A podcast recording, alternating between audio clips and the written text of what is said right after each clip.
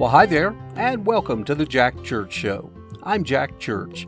This is a show about life and the many ups and downs we all face daily.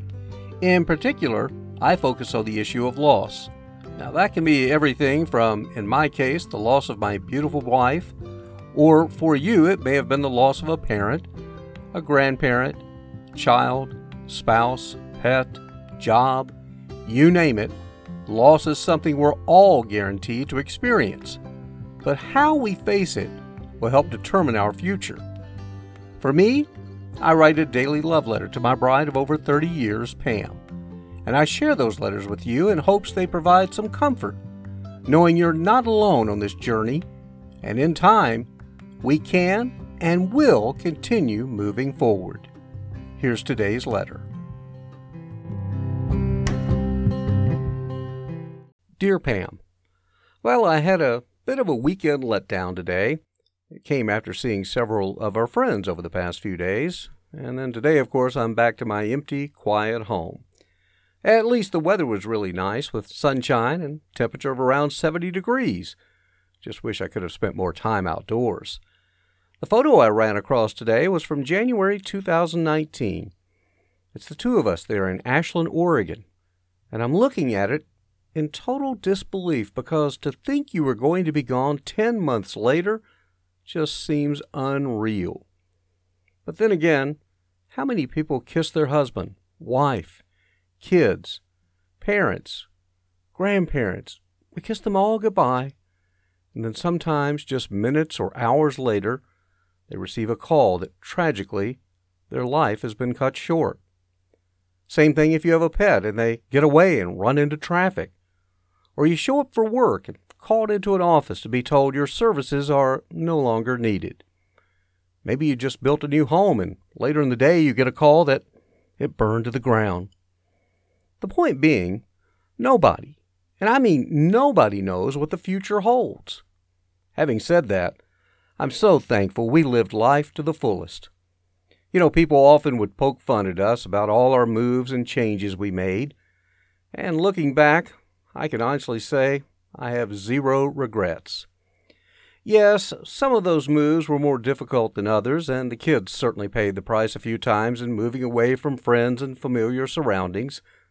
But you know, through it all, we always had a good income, a nice home, made friends, helped others as much as possible, and remained madly in love right up until that moment you went to heaven. For that matter, I'm still in love with you, and Who's to say all the changes were not a key to us having such a close relationship? I really don't know, but the bottom line is, in a sense, we lived a little like that Tim McGraw country song, where he said, Live life like you were dying. Of course, in reality, each day we live brings us one day closer to when we're going to be leaving this earth. That's a guarantee. And when you look at it that way, sounds like a pretty good plan to live life like you were dying. I don't know, I'm not sure where I'm going with all this, other than to say I sure miss having you here to dream with me about what the next adventure is going to be.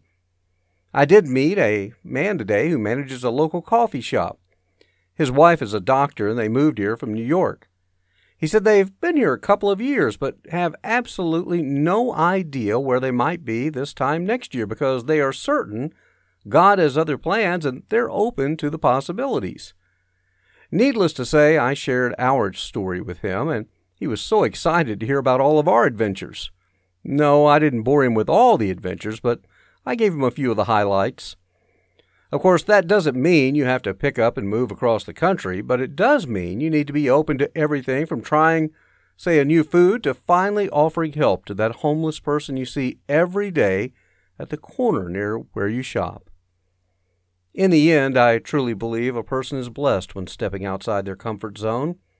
So I guess maybe this is going to be a hugely blessed year for me because many days I'm way out of my comfort zone. That's one of the things we all admired about you, Pam. No matter what the circumstances, you could always find your sweet spot, and you always made others feel special. Thank you for being you. I love you Forever and always, Jack.